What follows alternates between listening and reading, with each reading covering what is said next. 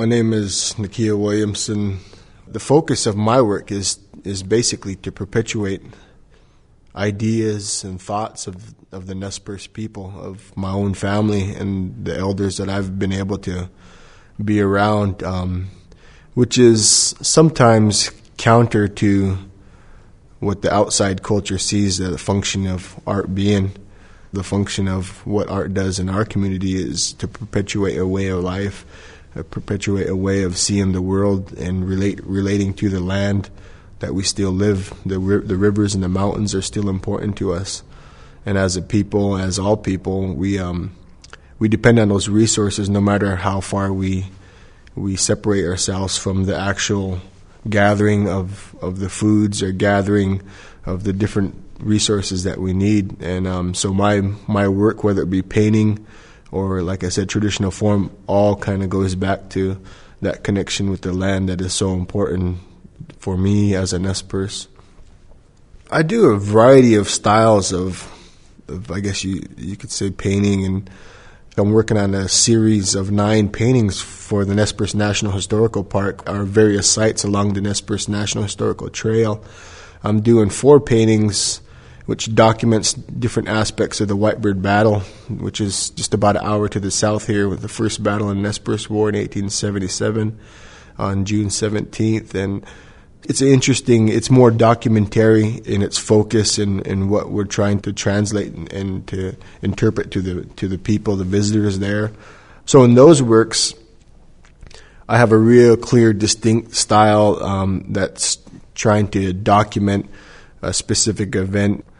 I started out mainly in painting, but I've always had an interest in more traditional forms and um, because they're so true. And so I started to to dabble in various things, and I, I just found that I, I could do them, and um, I learned more and more from different people. Um, I've been able to become pretty proficient at beadwork, different types of techniques of beadwork, as well as some a few techniques of quill work and and hide as well. You know, there was an elder that used to was well known for making um, drums and things of that nature, and I had a pretty good relationship with him when I was in high school, and he he made drums carved carved the drums out of uh, a trunk of a cottonwood tree, which is the traditional method, and then covered them with um, buffalo hide.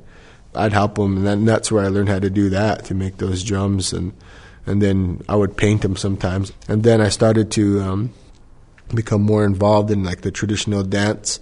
The ceremonial life um, started to be a stronger um, factor in my life, and uh, my involvement in those types of events, um, as well as uh, horse parades and things of that nature, become really important to, to my life.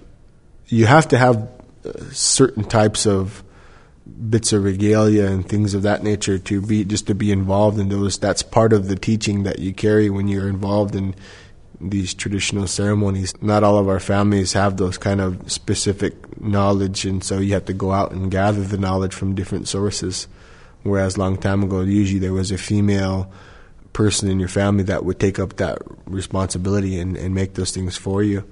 Traditional forms of art are important because a lot of the things you can't just buy at a store. You have to gather them yourself, put them into use, produce something out out of that that's like the truest form of expression of, of my identity. I, I, feel is these these type of traditional arts because there's a direct connection to to the resources around us that were always important to us and continue to be important to us.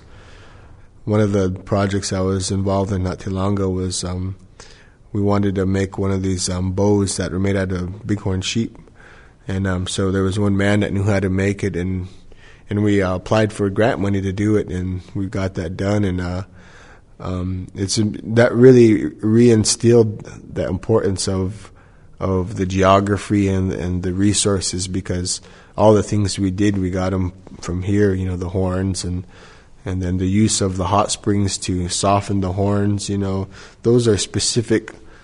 Um, specific uses of, of certain areas that you just can't replace, you know started to reinstill in me the the idea that our people develop these things and um, through their relationship with the land, and just like the teachings and the songs talk about the songs and the the way that we believe is like is like the land um, forces you to do what it wants. The the earth forces you to act in a certain way. The foods that you eat are dictated by by what's here and what's placed here.